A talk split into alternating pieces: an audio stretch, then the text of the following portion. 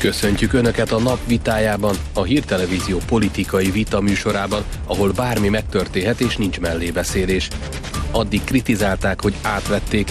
19 uniós ország kezdett magyar mintára rezsicsökkentésbe. Kezdjünk!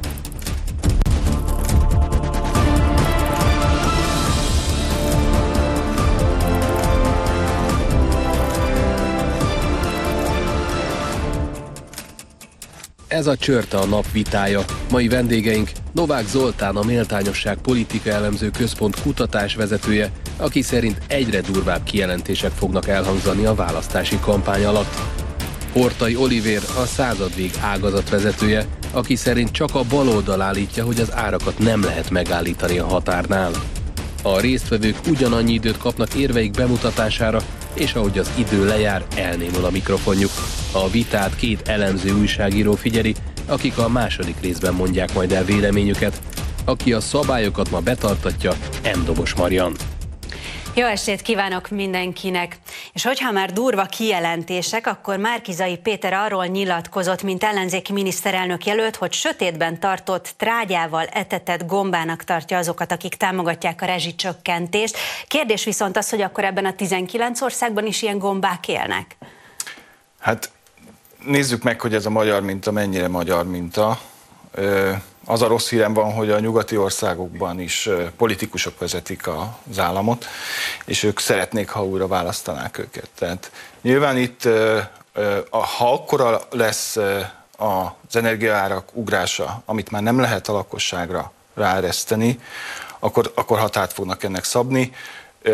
Egyébként is működik szociális rendszer mindegyik nyugat-európai országban, és az energia felhasználást, illetve az energiaszámlákat a legtöbb országban egyébként támogatják az alsó, a társadalom alsó szegmensében, tehát szociális alapon. A magyar rezsicsökkentés annyiban érdekes, vagy annyiban különbözik ettől, hogy itt mindenki kapja. Gazdag, szegény, boldog-boldogtalan. Most, hát én azt gondolom, hogy ezt nyugodtan lehet egy innovációnak nevezni a magyar rezsicsökkentést. 2013-ban, amikor a magyar kormány visszavezette a hatósági árakat, akkor a világon ilyen még, ilyet más ország még nem csinált. Tehát nincs olyan másik ország, ami először deregulálta, piacosította, majd visszaszabályozta volna a rezsiárakat. Ez az első állításom. A második állítás az az, hogy az elmúlt 15 évre egy nagyon erős deregulációs piacosító trend volt jellemző egész Európában, aminek az elsődleges oka az az, hogy a bizottság nagyon erős elvárásokat, nagyon erős szabályozást eszközölt, és a tagállamokat nagyon erősen ebbe az irányba nyomta, hogy piacosítsák a, a piacaikat. Egyébként ezért is van az, hogy a 2013-as rezsicsökkentés után a magyar kormánynak ez egy nagyon komoly konfliktust okozott az Európai Unióval. És most ebben tökéletesen egyetértek, hogy az, hogy, a, hogy az országok valamilyen hatósági védőhálóhoz nyúlnak, az nagyon is érthető, hiszen valóban elszabadultak az árak, valóban a lakosságot meg kell védeni. Idén az előrejelzések szerint 2,6 millió olyan háztartás lesz Nyugat-Európában, ami a növekvő energiaárak miatt nem lesz képes felfűteni az otthonát, illetve ennyivel több lesz a tavalyihoz képest. Igen, de hogyha mindenki szeretne választást nyerni, ahogy Novák Zoltán mondta, akkor miért támadja a magyar ellenzék a rezsicsökkentést? Ezt tőlük kell megkérdezni. Elemzőként mi a véleménye? Én nem érzem azt, hogy támadná a rezsicsökkentést, tehát alapvetően ö, ö, azt a célt, hogy, hogy a, az energiaszegénység, ami egy létező, az energiaszegénység, mint csökkentés, egy létező célkitűzés egyébként az Európai Unióban is, hogy ezt megszüntessük. Erre egy eszköz a rezsicsökkentés, de egyébként sokféle más, legalább kettő más eszköz is mutatkozna erre, például a jövedelmek növelése, hogyha a nyugat-európai országokkal hasonlítjuk össze azt az arányt, amibe kerül a, a, egy mondjuk egy háztartásnak az energiaszámla, akkor ebből nem jövünk ki jól, tehát a magyar rezsicsökkentés erősen alul marad ebben a vonatkozásban. A másik pedig az, hogy ha, ha racionalizáljuk ezt a szegmenst, tehát modernizálunk, és az energia felhasználást csökkentjük. Tehát a három eszközből egyébként az elmúlt tíz évben a kormány mint hármat használta, de, de nem megfelelő arányban szerintem. Hát akkor menjünk sorba. Tehát először is a baloldal jelenlegi miniszterelnök jelöltje, Márkizaj Péter az elmúlt másfél hónapban legalább 15-ször mondta el, hogy ő piacosítaná az árakat, és megszüntetné a rezsicsökkentést. Úgy fogalmazott, hogy érezni kell a magas energiárakat, és hogy a jó rezsicsökkentés az az, hogyha a lakosság kevesebbet fogyaszt. Tehát én azt gondolom, hogy a baloldalon van egy nagyon komoly kritika a rezsicsökkentéssel szemben. A második dolog az energiaszegénység. Az elmúlt nyolc évben az Európai Unióban Magyarországon csökkent legnagyobb mértékben az energiaszegénység. Ez mondjuk nem igaz, mert még a V4-ek vonatkozásában is mind a, mind a három ország Akkor mondok egy, minket. Mondok egy példát. A, például a fűtési nehézségekben, hogy a, a lakosság mekkora aránya nem képes felfűteni az otthonát, 15%-ról indultunk 2012-ben, és most 4%-on vagyunk. Például Németországban 5%-ról 9%-ra emelkedett 2020-ra ez az arány. A visegrádi országokat mind megverjük egyébként a csökkenés mértékében. Van olyan ország, ahol ez az arány még alacsonyabb, mint nálunk. Egyébként a 4% az az Európai Uniós átlag alatt van a, a V4-es, tehát ez egy összetett, az energiaszegénység csökkentés, ez sok, tehát te kiemeltél egy mutatót, ez sok mutatóból áll össze. Mondok szívesen egy másikat, tehát a fizetési nehézségek, hogy egy, okay, hogy egy háztartás mennyire marad el a számláival, ez 25%-ról 11%-ra csökkent. Egyébként ez a csökkenés mérték is nálunk volt a legmagasabb. Ez a két fő mutató. Nem tisztem megvédeni Márkizaj Pétert, de Ebben a műsorban ejtettünk arról szót, hogy például a Dobrev Klárával folytatott vitában ő kijelentette, hogy szerinte ez egy olyan vívmány, amit, amit nem lehet egyik napról a másikra megszüntetni, tehát ő nem szeretné megszüntetni, de egyébként az a szakmai véleménye, vagy meggyőződése, hogy a, a jobb út az, hogyha csökkentjük, és mondjuk a megújulókra állunk át.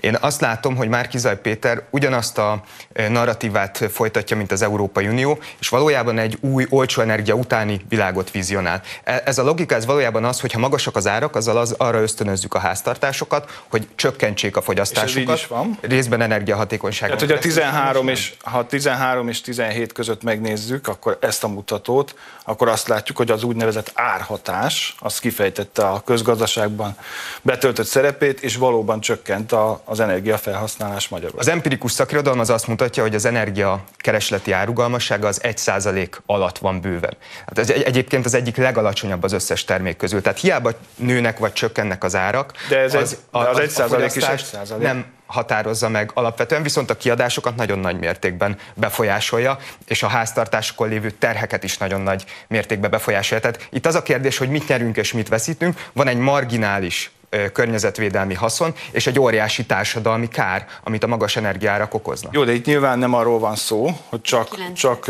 a, az energiafelhasználás csökkentésével kell operálni, hanem, hanem nyilván ezt a három eszközt, amit említettem, egyszerre kell használni, csak megfelelő arányban, és úgy, hogy lehetőleg a hatósági árak azok ne fejtsék ki azokat a negatív hatásokat, amiket egyébként kifejtenek, például a, az energiafelhasználás növekedését. Én elhiszem, hogy a, az energiafelhasználás növekedése egy ponton platózott, most ez egy közkeletű ö, ö, kifejezés, és azóta nem emelkedett, de 13 és 17 között szépen megugrott. Azok a kutatások, amire utal, hogy a rezsicsökkentés után enyhén növekedett a lakossági energiafogyasztás, azok elsősorban annak köszönhetőek, hogy azok az energiaszegény háztartások, amik a piaci ár hatására energiaszegényé váltak, váltak, képesek voltak utána felfűteni az otthonaikat. De én azt gondolom, hogy ez egy abszurd érvelés. Tehát az emberek nem fognak kevesebb villamos energiát, kevesebb fényt használni, kevesebbet fűteni attól, hogyha, hogyha az energiárak növekednek. Hosszú távon van valamekkora hatása, az energiahatékonyság. Igen, mert ha elér egy pontot mondjuk a növekedés,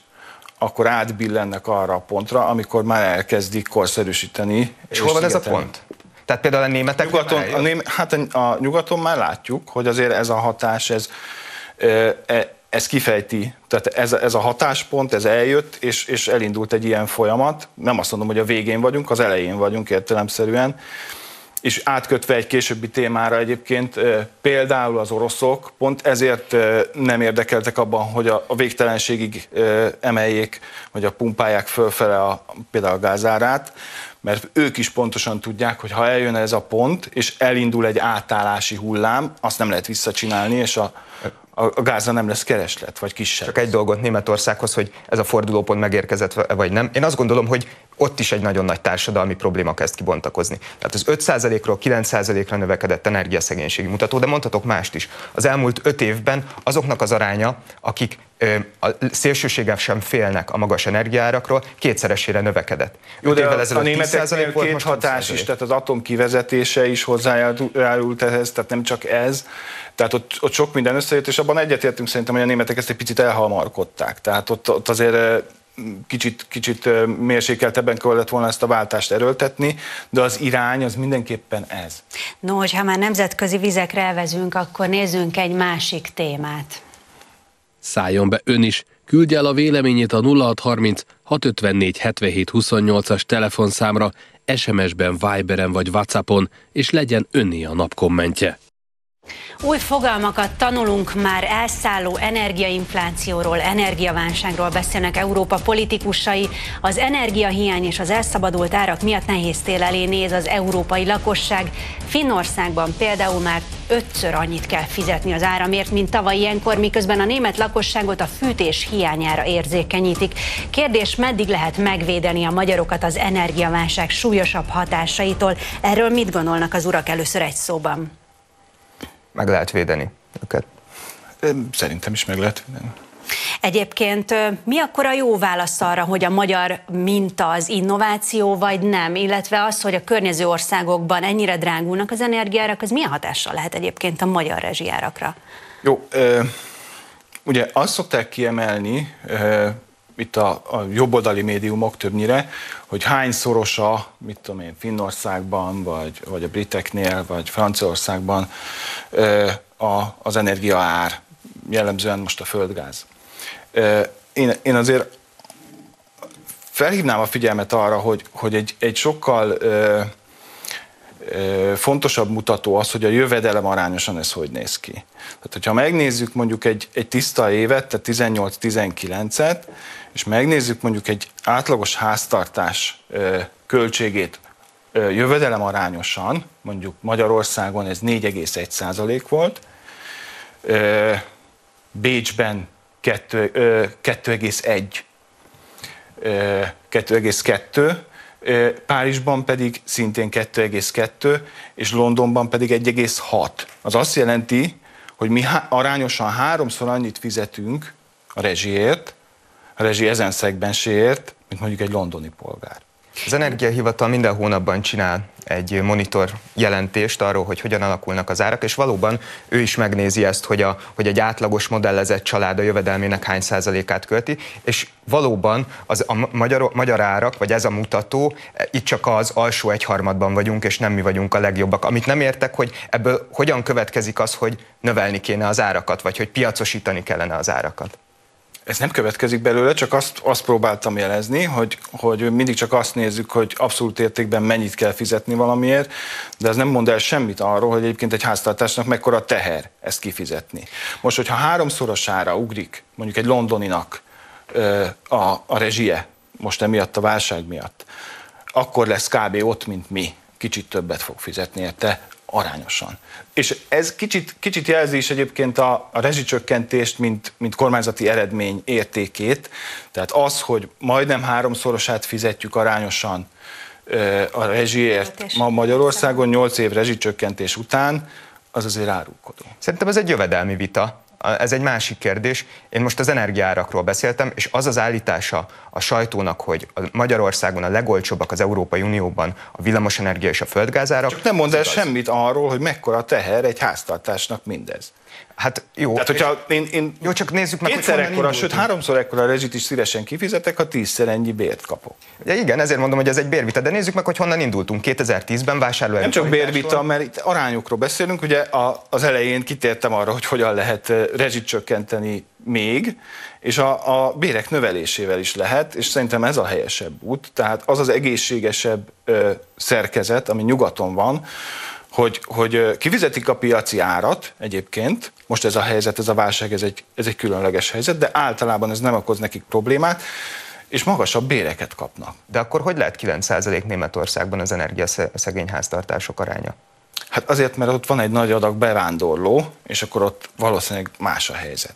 Uh-huh. Jó, oké. Okay. Na, mondom, ezt elismerem, hogy a itt csak az első egyharmadban vagyunk, tehát a legalacsonyabb egyharmadban, viszont én azt gondolom, hogy a tendencia az mégis jó. Tehát 2010-ben vásárlóerőparitáson Magyarországon voltak az egész Európai Unióban a legdrágábbak az, az energiadiak, most nominális értelemben a legolcsóbbak vagyunk, és valóban jövedelem arányosan még csak az első egyharmadba sikerült felzárkóznunk, csak hogy én azt mondom, hogy igen, emelkedjenek a bérek, ezzel, ezzel is egyetértek, Mit váltanak ki a magyar társadalomból az, hogyha mondjuk az ellenzék javaslatát valósítana meg a kormány, és a gazdagabbaknál meghúznának egy vonalat, és ők nem kapnának rezsitámogatást? Az ellenzék javaslata az ebben a pillanatban nem ez. Volt egy korábbi javaslat, amit Dobrev Klára mondott, ez a sávos árazás. Az ellenzék javaslata az a teljes piacosítás Márkizaj Péter megnyilvánulásai alapján. Azt most frissen kiszámoltuk, hogy októberben ez egy átlagos háztartásnak 44 ezer forint plusz költséget okozna, az átlagosan 22 ezer forintos villamos és földgáz díjához. És egyébként ez különösen kellemetlenül érinteni a nagy családosokat. Ők most átlagosan 40 ezer forintot fizetnek, és 120 ezer forintot fizettek volna októberben.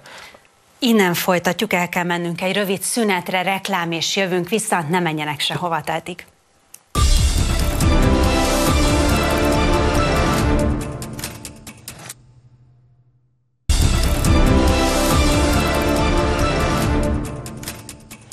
Jó estét kívánok! Folytatódik a Csörte, a napvitája élőben a Hír Televízióból. Mai vendégeink Novák Zoltán és Hortai Olivér, és ugye rezsicsökkentéssel kezdtük. Egyelőre ott is hagytuk abba, ezzel folytatjuk, ugyanis Novák Zoltán azt mondta, hogy béremelésekkel lehetne leginkább rezsicsökkentést megvalósítani. Hortai Olivér pedig erre úgy reagált, ha kicsit összefoglalhatom, hogy nyugaton ez nem feltétlenül vált be. Akkor mi a megoldás? Pontosítanék, tehát béremeléssel Megfelelő arányokkal. Megfelelő arányokkal a három eszköz között, igen. Tehát a, a felhasználás csökkentése is egy nagyon jó eszköz, ezt a kettőt kell alkalmazni. Nyilván a, a kormány gazdaság filozófiájából az elmúlt tíz évben adódott, hogy alacsonyan tartja a béreket, és ezzel versenyképesebbé teszi Magyarországot, ez egészült ki a kedvező adófeltételekkel. Ennek megvan az az ára, hogy mondjuk a magyar lakosság az a piaci árakat nem tudná kifizetni. A, én most nem szeretném ilyen bérvita irányába elvinni a beszélgetést, de akkor a 200 ezer forintos minimálbért, a jelenlegi minimálbér emelkedést is ebbe a logikába illeszkedőnek tartja? Pontosítsuk a kérdést, mert nem értem. Hát az, hogy az új minimálbér emelési intézkedést, amit a kormány bevezet, az már elkerülhetetlen volt. Tehát még ezzel is azt hiszem regionálisan alul maradunk az átlagtól. Jó, csak hogy ez ellentmond annak, amit mondott előtte, hogy, hogy mesterségesen alacsonyan tartja a minimálbéreket, meg a béreket. Hát attól függ, hogy honnan nézzük. Tehát ha van egy elképzelésünk arról, hogy mondjuk a régióhoz képest, vagy Nyugat-Európához képest hol kéne lennie ma a minimálbérnek, akkor ahhoz képest lehet, hogy nagyon alacsony ez a szám. Érte. Jó, én nem, én nem így gondolom. Én azt gondolom, hogy a kormány sokat tesz azért, hogy az embereknél egyre több maradjon, és hogy a kötelező jellegű kiadásait, mint például a rezsidíjakat, azokat a lehető legalacsonyabban tartsa.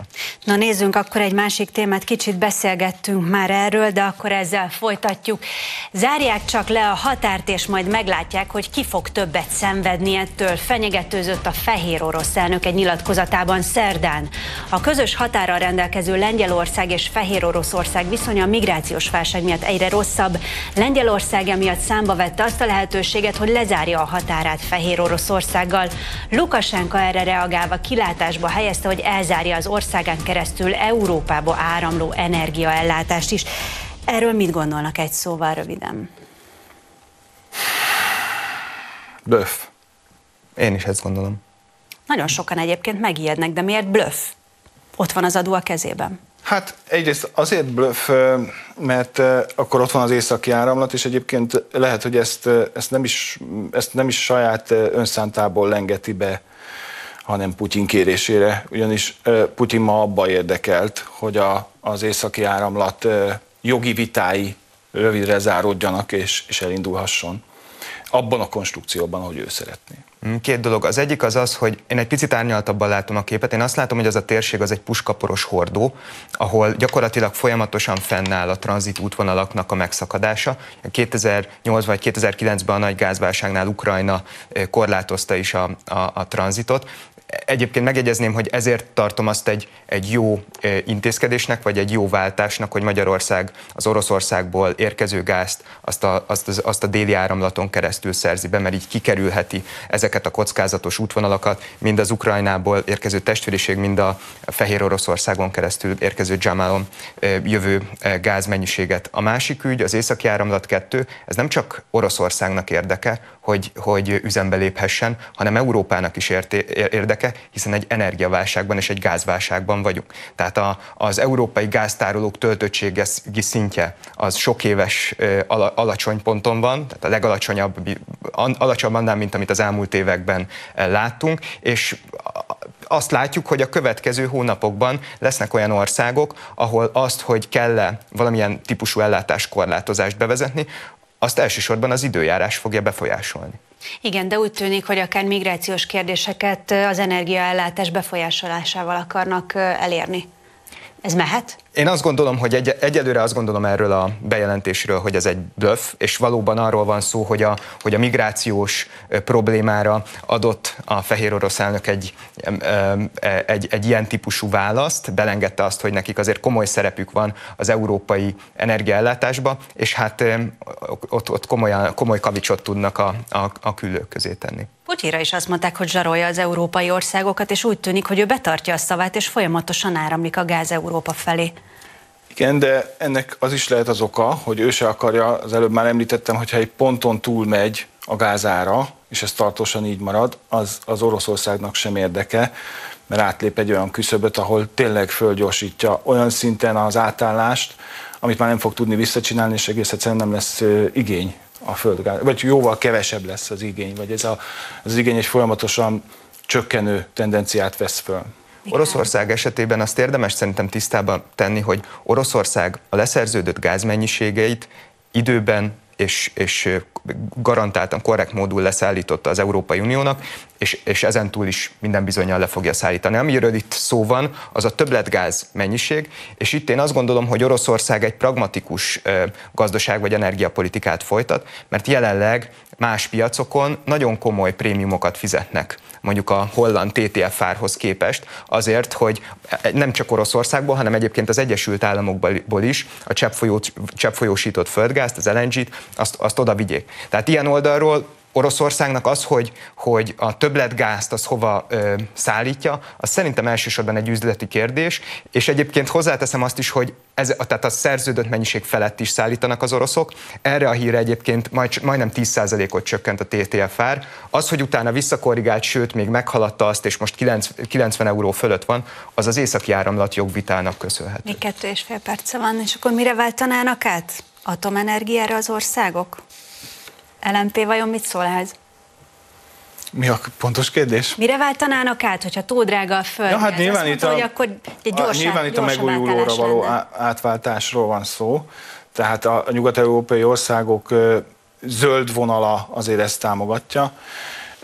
De hát nyilvánvalóan itt lesz egy pici visszarendelőződés a, az atomhoz való viszony kapcsán. Ez már talán el is indult. Tehát általában, ha a zöldekkel beszél az ember, akkor, akkor az atomenergiát nagyon ellenzik, de még mindig a legkisebb rossznak tartják. És ilyen értelemben én azt gondolom, hogy, hogy itt, itt lehetnek kompromisszumos pontok.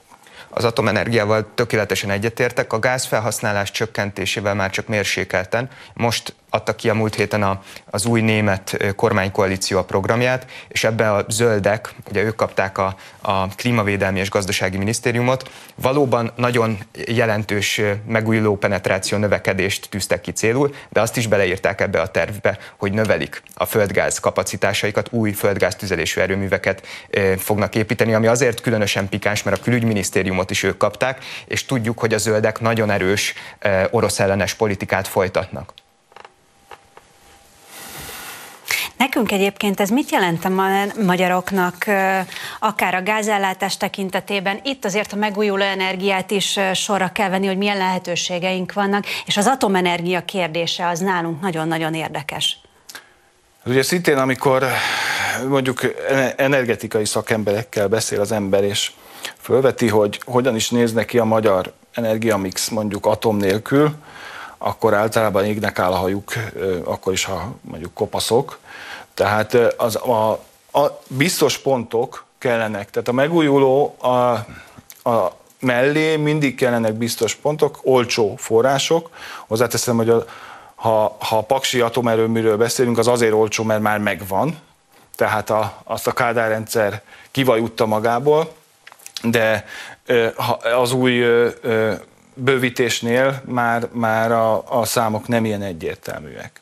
Jó, tehát abban tökéletesen egyetértek, hogy az atomenergia Magyarország egy nagyon fontos pillére, és én nem vagyok kopasz, de az én hajam is égnek áll, hogyha arról hallok, hogy, a, hogy az atomerőműveket itthon is kivezetnék, vagy a meglévő atomerőművet bezárnák. A bővítésről zajló vitát azt itt estig folytathatnánk. Nagyon sok tanulmány van, ami különbözőképpen értékeli ennek a gazdaságosságát. Én azt gondolom, hogy hogy a, a nukleáris, tehát a, a paksi atomerőmű bővítés egy stratégiai fontosságú beruházás Magyarország számára, mert 2030 után is biztosítja ezt a nagyon fontos pillérét a magyar ellátásnak. Emellett pedig azt is ki kell emelni, hogy Magyarország nagyon szépen teljesít a megújuló penetráció növekedésben, elsősorban a napelemes kapacitások növekedésében nagyon ambiciózus céljaink vannak, és a földgázra is vonatkozott egy kérdés. Itt, itt is ki kell emelni azt, hogy mondjuk a magyar gáztárolók kapacitása, regionális összevetésben rendkívül magas. Az állami kontrollnak hála ezek feltöltöttségi szintje, vagy töltöttségi szintje szintén kimagasló az Európai Unióban. Több ízben vitatkozott itt lmp politikus ebben a stúdióban, és végig azt mondták, hogy meg kell várni, amíg a mostani atomerőműnek lejár a működési ideje, viszont a Paks 2-re nincsen szükség, megújuló energiákra van szükség, de hát akkor ez egy drágább megoldás. Innentől kezdve a magyar és az európai zöldeknek a megoldási javaslata az, az megvalósítható? Mert utopisztikus elgondolások lehetnek. A az én, szem, tehát az én szemszögemben a legnagyobb probléma a paksi bővítéssel nem az, hogy kell-e vagy nem, hanem hogy így kellett-e ennek megvalósulnia. Tehát itt gyakorlatilag mindenfajta előzetes társadalmi vita nélkül ez eldőlt, egyszer csak kiment Orbán Viktor Moszkvába, és hazajött a zsebében egy atomerőmű bővítéssel. Tehát nem zajlott le a vitája, egyáltalán nem volt evidens, hogy ezt egyébként Oroszországnak kell csinálnia bármennyire is szovjet a paksi atomerőmű, simán lehetett volna, hogy más, más ország csinálja ezt, más megbízás alapján. Nem látjuk át a, a konstrukciót se, és igazság szerint minden titkos ezzel kapcsolatban, tehát e, engem az zavar, hogy itt, itt ez nincs átbeszélve, eléggé sokat csúszik a maga a beruházás, tehát az egész nem át, átlátható, és, és, és nem előzte meg társadalmi vita, és most sem folyik róla igazi egyeztetés. Gyorsan reagálok a kérdésre. Szerintem a nukleáris energia és a megújuló szembeállítás ez egy hibás dilemma. Szerintem atom és megújulóra van szükség ahhoz, hogy a fosszilis e, e, energiahordozókat minimum, minimálisra csökkentsük az energiamixben. És a felvetett ügyre reagálva, én magam még egyetemistaként számos olyan műhelybeszélgetésen, vitán vettem részt a műegyetemen, ahol a paksi bővítést megelőzően arról folyt a szó, hogy szükség van-e a paksi bővítésre, milyen feltételek mellett van szükség, és így tovább. Egyébként az orosz választást azt én logikusnak tartom. Nagyon-nagyon komoly kihívás átállni egy, egy technológiáról egy másikra az ottani üzemeltető csapatnak és, a, és azoknak az embereknek, akik ott dolgoznak az atomerőművön, úgyhogy én ezt egy jó megoldásnak gondolom. De az sem biztos, hogy egyébként a, a paksi helyszín, mint olyan jó választás volt, mert most, ha jól értelmezem a híreket, akkor pont, pont ezen, ezen csúszik az egész beruházás, hogy a, az európai hatóságok problémáznak azon, hogy ez egy, ez egy földrengés szempontjából problémás területen van. Ezt az engedélyt ezt megkaptuk, ami a problémázás folyik, az az, hogy osztrák finanszírozású, akik ellenérdekeltek, intézetek támadják ezt az engedélyt az Európai Uniónál. Ettől még csúszik. Ja, Ferenc Orsolya is vitatkozott ebben a témában, és ő például azt mondta, hogy az, hogy orosz lesz a Paks 2, a legbiztonságosabb, hiszen a legtöbb probléma abból adódik, hogy két különböző technológiát próbálnak összeegyeztetni.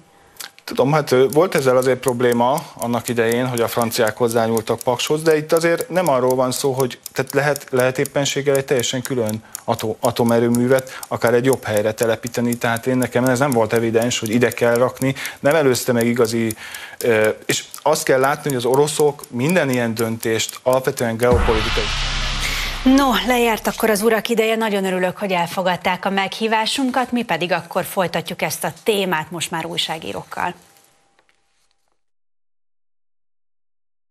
Önök továbbra is a csörtét a napvitáját látják, a hírtelevízió politikai vitaműsorát, ahol nincs mellébeszélés. A szakértők vitája után most az újságíróké a terep, akik eddig élőben a stúdió előtt követték az adást. Mit szólnak ők a most elhangzott vitához? Kinek volt igaza? Melyek voltak a legérdekesebb gondolatok? És akik most egyenesen megmondják a véleményüket, Kósa András és Kovács András. Szervusztok, jó estét! Szervusztok, jó estét! Mit emelnétek ki a vitából? Ez nagyon érdekes volt ez az utolsó rész, hiszen a Méltányosság Politika Elemző Központ nem feltétlenül mondható kormánypártinak vagy kormánypárti szimpatizánsnak. Mégis azt lehetett hallani, hogy az atomenergiával olyan nagy probléma nincsen, noha mondjuk az LMP itthon bőszerővel támadja azt. Az LNP-nek ez egy ilyen politikai programjává vált. Szerintem csak azért mondják ezt, hogy valami vagy megkülönböztessék magukat ebből a hatpárti összeállásból, mert gyakorlatilag más témájuk nem nagyon van szegényeknek. Paks kettőt nagyon sok ellenzéki támad.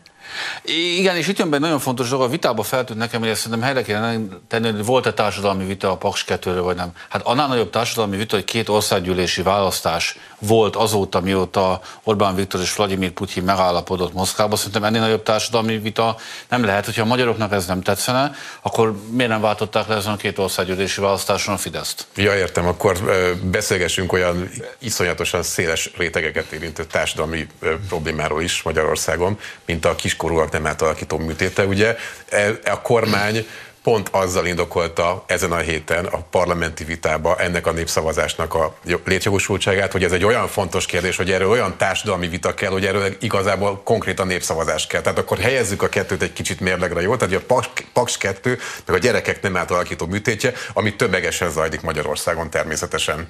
Azt az országgyűlési választások tétje az volt, hogy legyen a Paks, vagy ne legyen.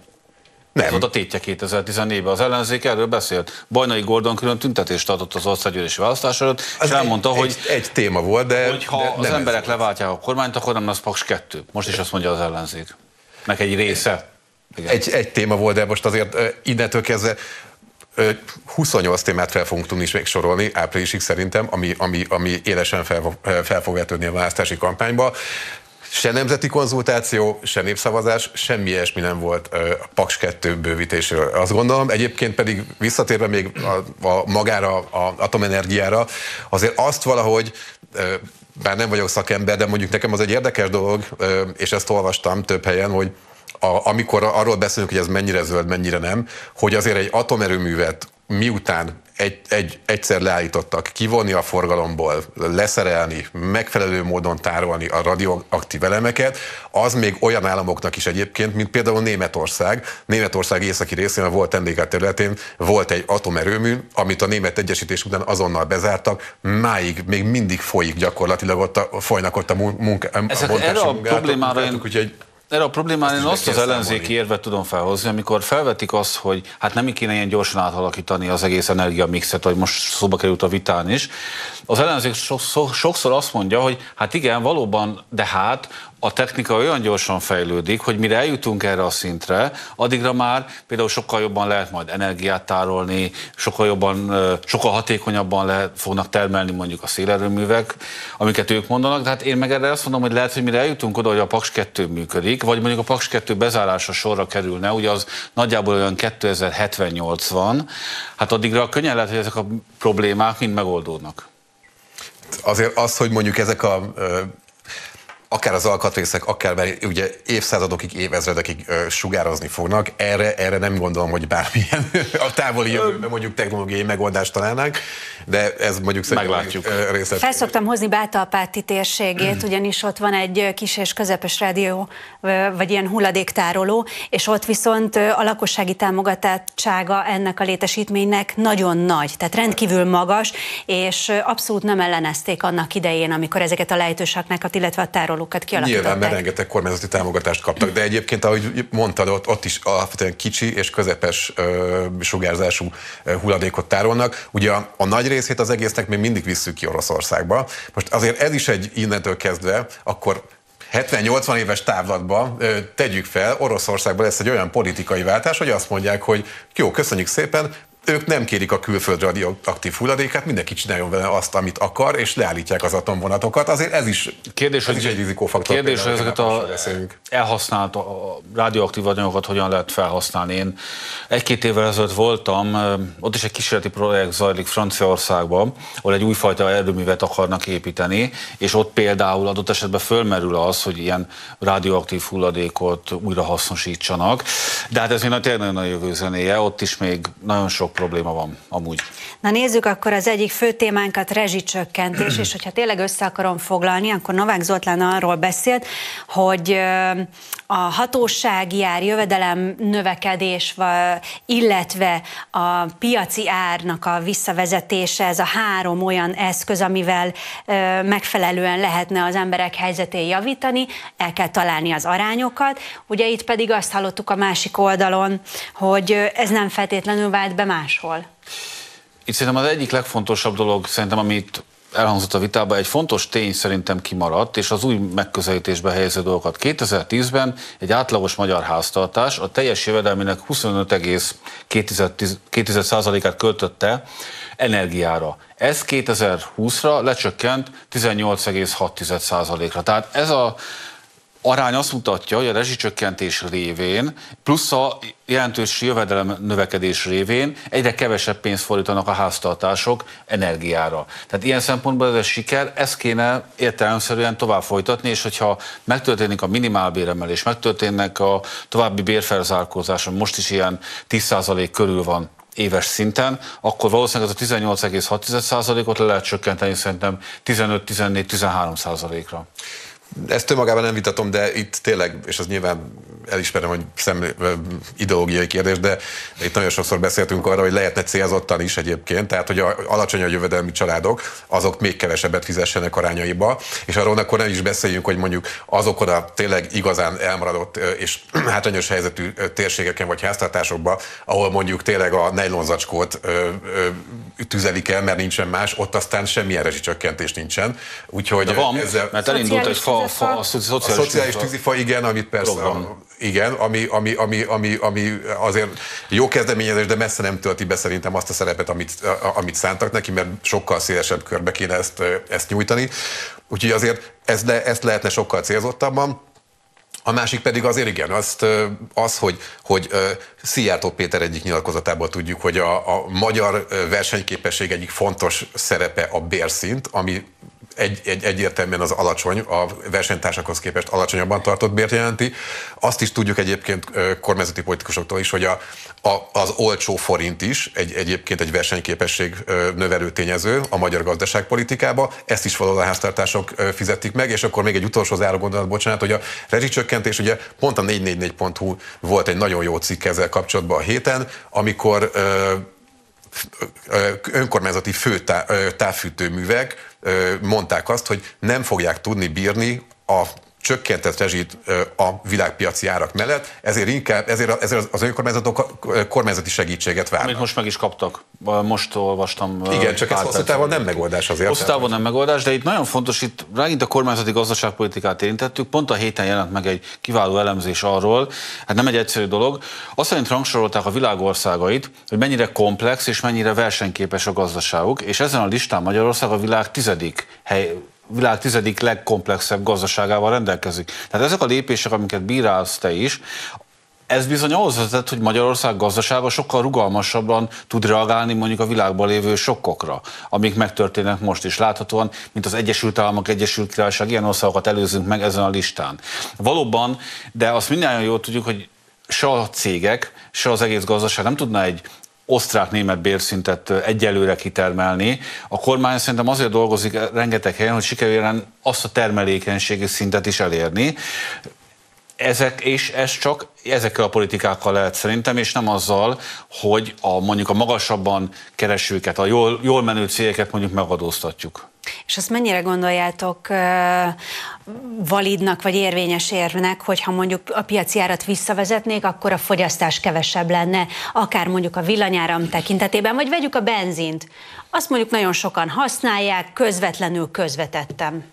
A benzinár, benzinárról én, én úgy látom, hogy ez teljesen teljesen másként működik Magyarországon, mert nem, szerintem a benzinár és a használat között szerintem a munkanélküliséggel van az nagyjából összefüggés. Én emlékszem rá, hogy 2010-es évek elején, mikor 10-12 százalékos volt a munkanélküliség, na akkor volt jóval kevesebb autó, például Budapest utcáin, még most nincsen.